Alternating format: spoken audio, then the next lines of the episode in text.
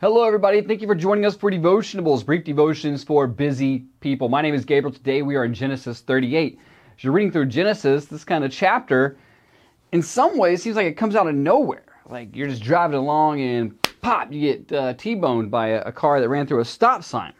So in Genesis 37, the story of Joseph, and the story of Joseph consumes almost half this book, right? There's this book from chapter 37 and then 39 through 50, and really even going into uh, Exodus.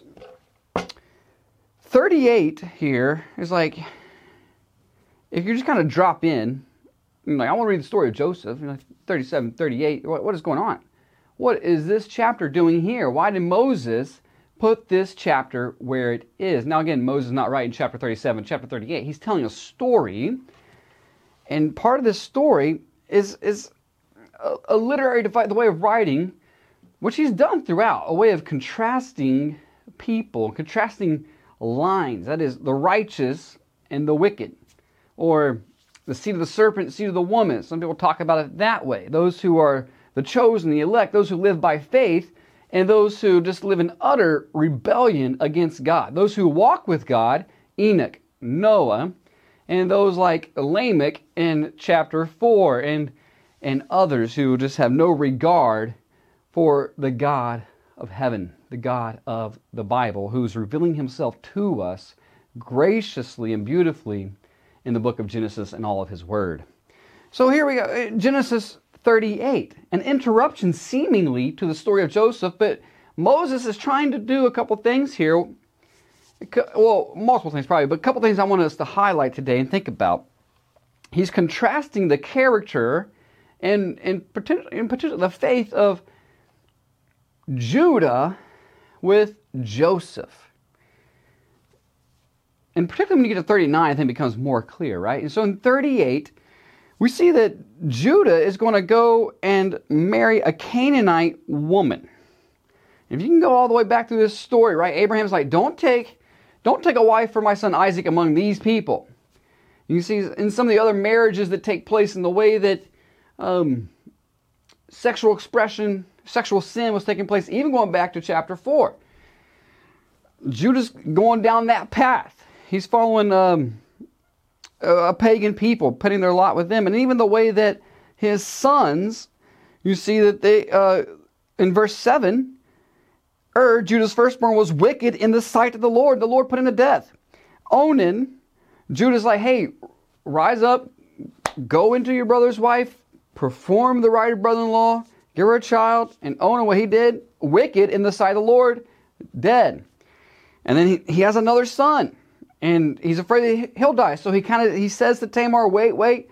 But in a sense, like, does he really have any really intention of following through on his word? And so we see that, and, and we see what happened in 37. Judah kind of the one taking the lead to um, to harm and put Joseph in a bad spot.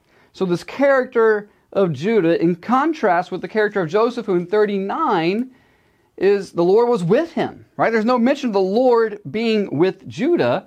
We see the Lord considered his sons wicked and put them to death. In 39, the Lord was with him. The Lord caused all that he did to succeed in his hands. And there's this situation where He's now in Potiphar's house and he's over all Potiphar's things and, and overseeing them. And Potiphar's wife seeks to lie with him. And Joseph, in contrast to um, immoral Judah, he's like, I am pure. I'm not going to do this thing. I'm not sinning against God. I'm not going to sin against your husband, you. And he flees out, right? This contrast is the, like the psalmist, right? This, the, the way of the righteous versus the way of the wicked. And you think, like, man, how does my life compare to that of the world? One who has been called out by God, saved, right? We were once this way, but we've been washed, we've been sanctified, we've been forgiven. So does your life, Christian, match up with that of one who is following the Lord or the one who has no regard for the things of God and God's ways? There's this contrast between Judah and Joseph. We're also like, we may not know it yet. It's going to become more clear through the scriptures Genesis 49:10, the end of Ruth, and when we get to Matthew, right? This story that seems kind of like out of nowhere, right? There's a contrasting of living for the Lord and living for oneself. And then also this promise.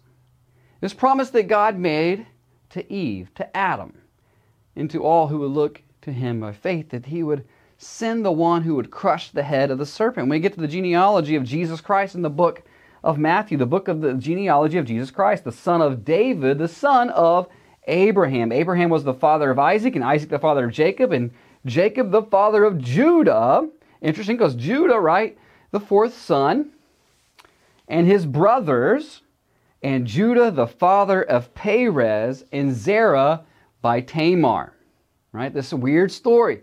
So we go back and we see that Judah's wife dies and he spends time grieving her and then he goes into a way and he's going he's looking for a prostitute again sexual sin sexual deviance and tamar seeing that her father-in-law had no intention of honoring his word of living righteously in the way of the lord she devises this plan this you know to have a son and she disguises herself as you read in chapter 38 as a prostitute judah goes into her she becomes pregnant, Perez, right?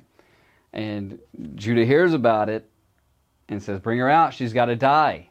And then, with the exchange of pledges that they gave, this man's the father, and he realized, Oh, she is more righteous than I. Thankfully, though, it wasn't the final word for Judah. We see as his life develops, he seemingly has a change of way, a change of heart, repenting and trusting in the Lord, living for the Lord and doing what's right by Joseph and his family later in his days.